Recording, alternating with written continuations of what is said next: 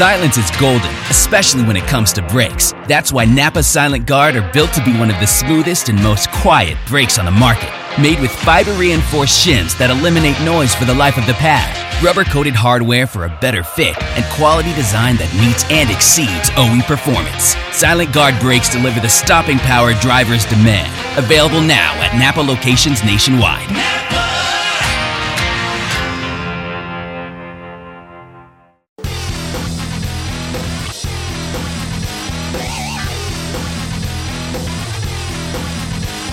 Hello again, it is Winged Nation presented by Sage Fruit, talking sprint car racing, our favorite time of the week, and we are so glad that you have joined us. Steve Post here in our Concord, North Carolina studios, from our Mifflintown, Pennsylvania studios at Lethal Chassis, Ashley Stremme, my co-host. Hello, Ashley, how are you? Steve, I talked about her last week, and she is back with a wrath. Mother Nature has not played nice for Pennsylvania Speed Week, unfortunately. And the stories have been spectacular when we've raced. Macri and Marks are putting on a clinic on how to race, except for Thursday night when Freddie Raymer just destroyed everybody. But those two, I mean, it has been so good, and then it's been so bad with the weather. So I agree with you. Really, really crazy. So, Ashley, silly season this year has been bonkers, and we're not even at the silly season time of year. A lot of it's gone around Buddy Kofoid, and he's landed in the Roth car, which, when the music stops, find a seat. Okay, Corey Eliason goes to the Crouch 11. Kerry Madsen goes to the 55. Okay, where I'm going with this is our old buddy Shane Stewart calls up Bernie, who's sitting there with an empty number 71 car, and says, "I'd like to run for $1 million." And Bernie says yes. And Ashley, they decide to go for a tune-up, and I'll be darned if he didn't win the race. You know, there is something about Bernie and Shane that it don't care if it's 10 years from now, 20 years from now, that pairing will always be good. Obviously, Shane, the Power I-410 Bandit Series at Lake Ozark, he picked up the win. Like I said, that pairing will never get old. And they have got a shot next week at that $1 million. That's the thing that's fun. That's the things for fun. Hey, a programming note. Shane Stewart joined Justin Fiedler and I this week earlier on our Winged Nation digital program. You can find that wherever podcasts are to talk more about his big win with Bernie. Speaking of big wins, about 10 days ago, Justin Sanders cashed in for $82,000 at the Dirt Cup at Skagit, and that's who we're going to talk to. Justin Sanders, he joins us on the Sage Fruit Hotline next. The Outlaws are headed back to the Pacific Northwest. Join us for three action-packed nights of racing August 31st, September 1st and 2nd at Skagit Speedway when the World of Outlaw NOS Energy Drink Sprint Cars return for the Sage Fruit Skagit Nationals. Kickoff for the Sage Fruit Skagit Nationals begins Wednesday, August 30th with a pre-race party, live band, Sage Fruit apple giveaways, and more. Then catch Donnie Schatz and the rest of the World of Outlaws as they take on Washington's best sprint car drivers Thursday, Friday, and Saturday nights. Details at SkagitSpeedway.com.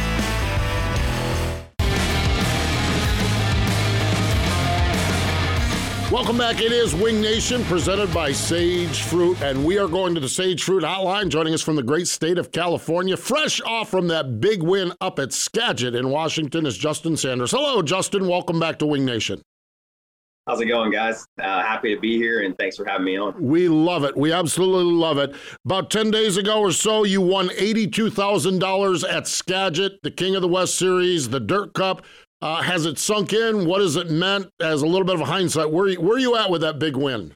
Wow, I can't believe you already said it's been 10 days. It feels like it was yesterday, but no, it was good. I mean, it's, I don't know if I've ever had a kind of a feeling like that in my life yet. I mean, it was, it's something that's kind of undescribable, I guess. It's, you know, kind of something that I thought wouldn't have happened. And it's kind of like a, I guess what I can say is kind of a breakthrough. It's like a, you know, I won a lot of local races and won a lot of decent races, but, you know, not like a crown jewel or something big. So being able to actually pull something like that off, it's like a, like I was telling a couple of my, you know, friends and sponsors, it's almost like a, I feel like it unlocked another door, if that makes sense. Like it just like a mental block, you know, maybe if there's a mental block or something, I feel like it unlocked it. Because now, you know, I go more into these races, just, I feel like now I can go in with more confidence. You leveled up, that is for sure.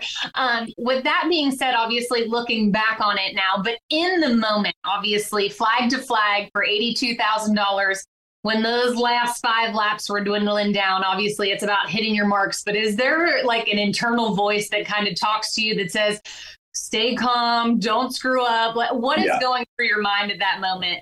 So it's funny you say that, because I got impatient about 15 to go and hit the wall off of four, or off of two, actually, when I was lapping a couple cars, and I knew something broke. I hit it. I could feel it. As soon as I went to the next corner, the car acted way different. It laid over, and I was like, oh, man, I hope I don't have a flat tire.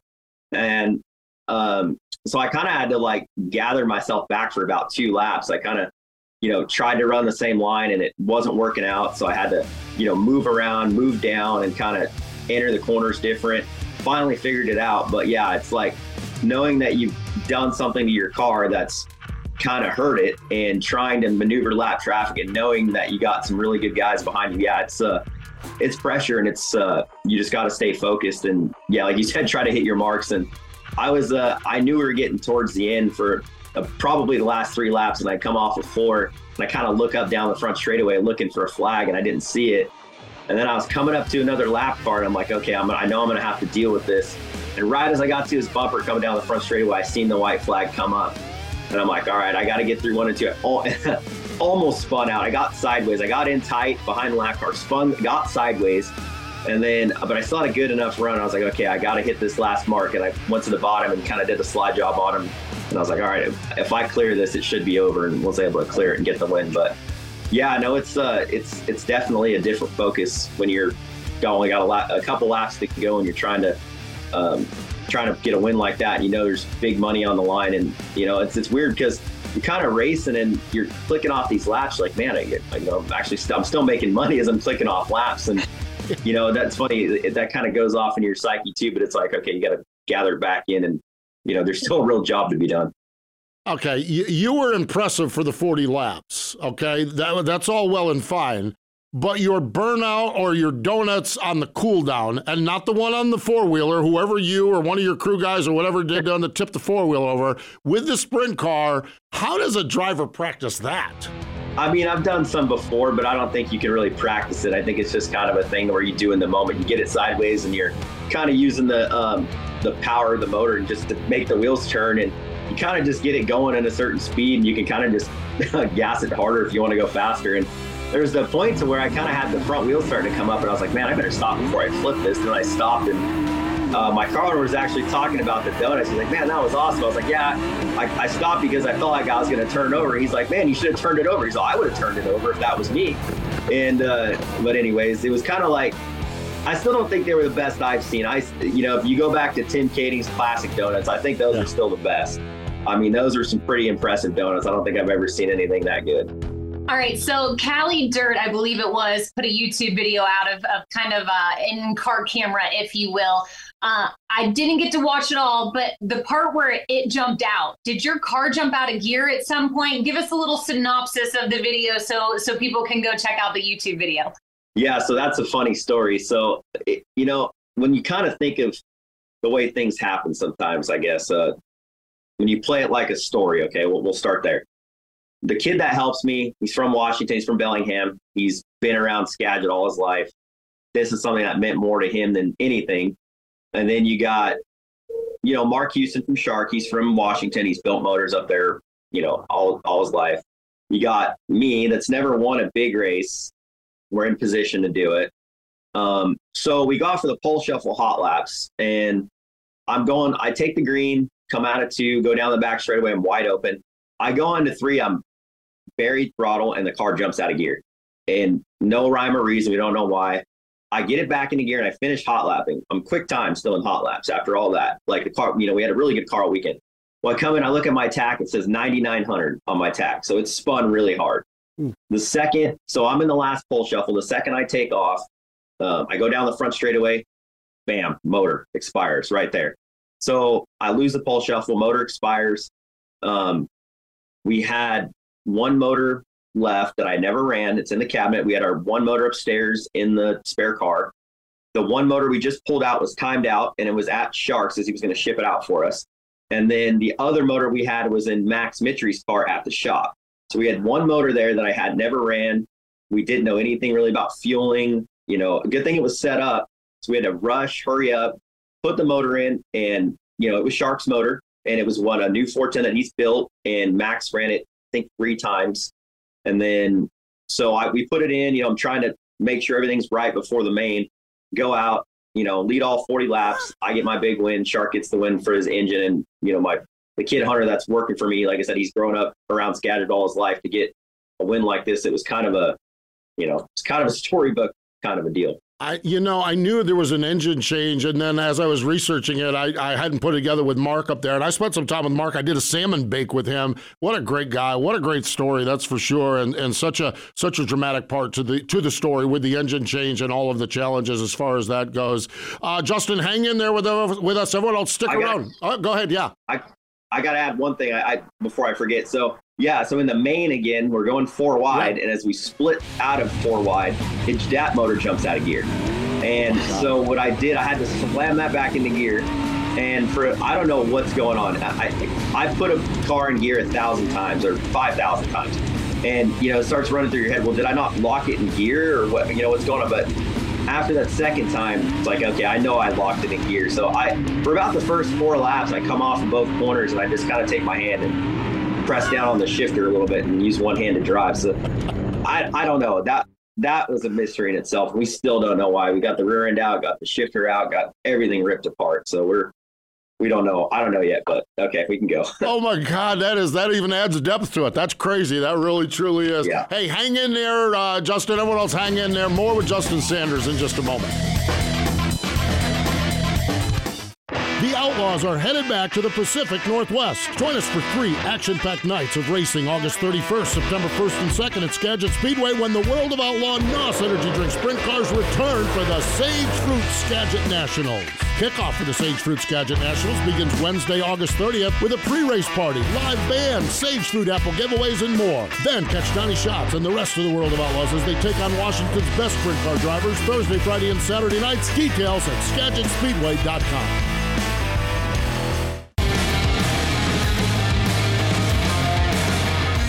Welcome back. It is Winged Nation presented by Sage Fruit. We are having a ball. We're talking with Justin Sanders. And, of course, we just broke down just a mind-boggling story of the way that you won out there at Skagit with that race. I want to talk some more racing, but one of the things we do on Winged Nation, we love to go off the racetrack, okay? December 11th of last year, you proposed to Brooke, your fiance. I had to think about that for a minute, but then it clicked. Well, I'm glad it clicked with you. I'm glad it clicked with you here. Okay, how did you do it? What was this grand scheme? How did the proposal? How did that all go? You know, I had the ring for a while. I ordered it and had it made, and I kind of just woke up one day and I was like, all right, this feels like the day to me. I don't know. I'm a random person. I just kind of woke up. So we went to Monterey. We got a favorite brunch spot that we go to. Actually, it's in Carmel. So we're really close to like Carmel by the Sea and Big Sur and all that. So it's really, really nice over there.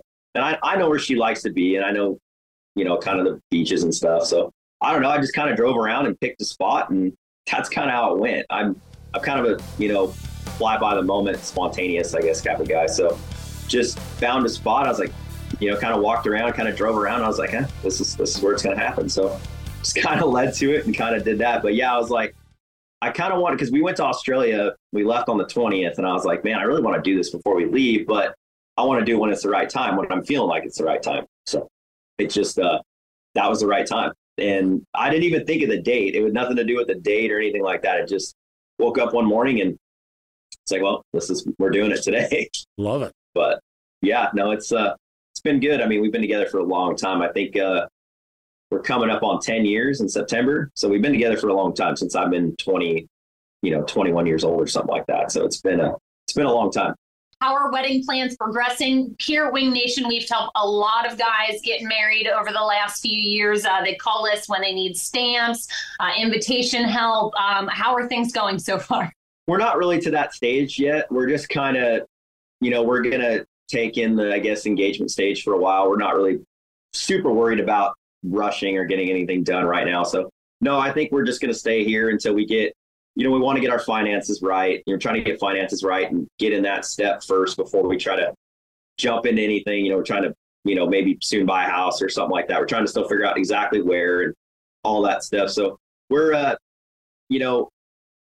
think she knows that it's going to be solid. So it's not a huge deal to jump into a wedding. So we're just going to kind of take it slow and kind of see where it takes. Just wake up one morning and say, today's the day. That's what you do right there. That's what every girl wants. I mean, we talked about having a small wedding anyway, so you never know. I might just, it's not going to happen like that. But We'll figure out something. We got to, there's a lot of nice venues and stuff around here. Yeah. We kind of talked about like a destination wedding or something like that too. So I don't know. It's, we'll probably have to do it on the off season too, because I don't want to miss the races. But I've failed at every relationship I've ever had with a woman, but I don't think spur of the moment weddings are a good plan. So I think I know that much. That's for sure. Now, the other thing about Brooke, she actually owns a company called Top Stitch. She's actually involved. She designs a lot of your apparel, but am I right? She designs a lot of apparel for some other teams, so she's kind of somewhat involved in the sport. Yeah, she does a lot of the work side of it. Like I said, I'm doing vinyl here right now, and I do a lot of the design work and a lot of the layouts, and then she does all the stitching part of it. So I'll kind of lay it out, size it, maybe design it or edit it if it needs to be done, and then she'll do the stitch part. She's over there working right now, doing some shirts right now, and then I'm doing some. I actually got a couple race car wing wraps and some stuff I'm doing here, and I do a lot of random truck signage and vans, stuff like that. Where the real money's not on the race cars, but. We kind of do it together. Her shop's about a quarter mile down the road from me, and we work together. It's a walking distance for me to go walk down there and do something. So, it's good. We're just plugging along. I love it. That is awesome. All right. So when you're away from the racetrack off season, what is it the two of you love to do? Is there anything that you guys try to hit every single month? Obviously good eat spots, but something that both of you enjoy together. It's been hard. I kind of forgot all this stuff lately because, man, I've been racing so much. Last off season, we went, straight. I raced up until November 10th or 25th. Actually, I forgot I ran on Turkey night, and then I ran somewhere else, I think. But anyways, and then as soon as December 20th hit, flew to Australia, raced, until February 1st, came back, had to start working on stuff, and then started racing right in the 1st of March. So we didn't get much of an off season, but we like movies and bowling and just going to random places and Vegas, Disneyland, stuff like that. It's all good fun. But we don't get to do it. We're not I wouldn't say huge trip people. We take it here and there, maybe once a year, once every whatever. But yeah, it's got a super grind, packed, tough race schedule. And I've been thinking about it a little more, trying to fit in a little more fun things to do, because it's sometimes it can wear on you. You also, we've talked about California, a little bit of California racing up in Skagit, of course, and that sort of thing. You picked up the ride with Kevin Swindell last year, went to Knoxville, locked into the A main at Knoxville, and then have had good runs. You finished second at the high limits race at Wayne County. What has it meant to you as a race car driver to kind of get out of California and kind of experience some of the other parts of the country? Yeah, it's pretty cool. I mean, I got to race at a lot of cool tracks that I didn't think I'd get to race at.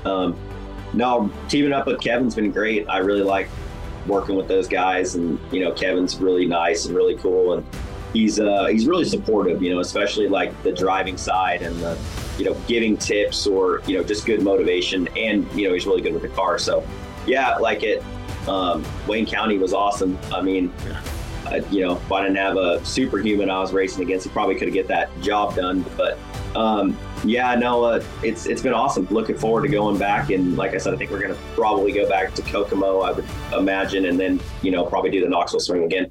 Hopefully I can top what I did last year and make the Nationals, when I thought I'd never be able to do that. But I guess I'm starting to unlock some doors that maybe I didn't think were possible. So we never know, the sky's the limit. So we'll see what's going on. And with that, we're going to have to wrap it up here on the interview. Justin, we appreciate your time so much. Love following your journey, your successes, and these doors getting unlocked, I think, are really, really cool. We wish you the best as you roll through the second half of this season. Yeah, I appreciate it. Thanks, guys. Thanks for having me on. There we go. Justin Sanders joining us from the great state of California. Stay with us. More Winged Nation in just a moment.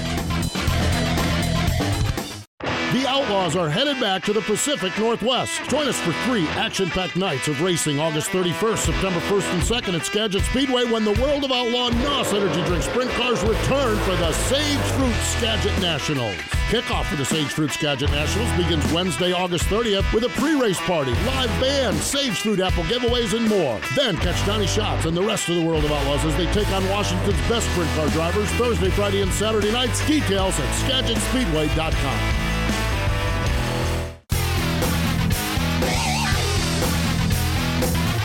Welcome back. It is Winged Nation presented by Sage Fruit. Ashley Stremme and Steve Post here. And boy, I could talk to Justin Sanders all day long, Ashley. Really good stuff.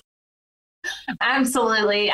We chatted with the guy at Knoxville last year once he got locked in, and I'll never forget. He's like, what do I have to talk about? Who am I? So just a good dude. He's great storyteller as well. Yeah, great storyteller. And he gave one of our producers, Jack, great eating ideas out there. Jack's headed out there on some business, and I got awful hungry listening to some of those places that Justin was talking about. That's for sure. It was a big weekend for the World of Outlaw NOS Energy Drink Sprint Cars this past weekend. Their annual 4th of July weekend up at Cedar Lake.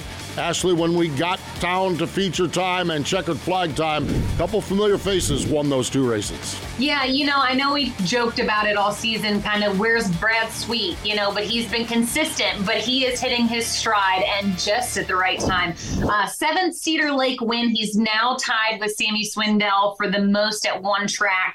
His 85th career World of Outlaw win, putting him 10th on the all-time list behind Daryn Pittman. Yes, that is really good company to be in. That is for sure. Okay, so you mentioned Brad Sweet, a 7-time winner.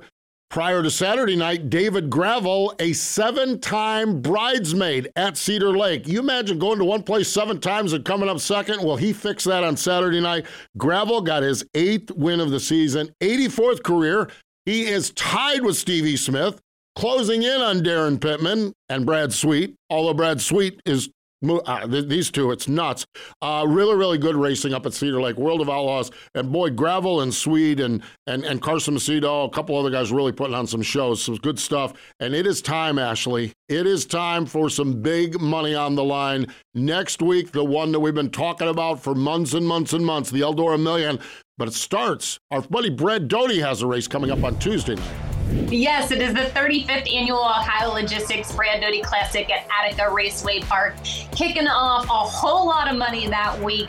And then obviously Wednesday, rolling into the Eldora Million prelims. I listened to an interview Kyle Larson did real quick, and it was cool to hear what he said because obviously the late models have raced for a million last year. And he said what was really humbling for him is that everyone raced clean. Because as well as I do, I'd wreck my mom for $1 million. So he's like, if we can race clean like that, it'll be a huge deal. So I think it's going to be an awesome unfolding. Yeah, it really is. Really is. Eldora Millions Thursday, the night before the King's Royal, the 40th annual King's Royal. They're only paying $175,000 on Saturday night for that one. So, no need to stick around in town now. I mean, it's crazy what Tony Stewart and Jerry Gappins and everyone is doing there at Eldora. And Ashley, when we look at this thing, I think a month ago, I'm thinking Rico, maybe Donnie Schatz, but then the final tune-up, Sam Haferteep rolls in there and wins the All-Star race. This thing is wide open. Last year, Brent Marks won both of the Kings Royal. I don't even know how to handicap this thing. It's going to be interesting because we've talked about it for probably the last couple of years, right? Sprint car racing at the competition level is insane, and this race is truly anybody's. It really, truly is. So it is going to be fascinating to watch. It really, truly is. Can't wait to see what happens all next week at that racetrack. Want to mention this one as well. Saturday night, the Lou Blaney, this coming Saturday night, before we get to that, the Lou Blaney Memorial, $10,000 to win at Sharon Speedway. What Dave Blaney is going on, and Sharon is really, really neat. And All-Stars running for $10,000 on Saturday night. So fun stuff, and it was fun stuff hanging out with Justin Sanders. We really appreciate Justin for joining us, but more important than all of that, thank you for joining us here this time on Winged Nation presented by Sage Fruit.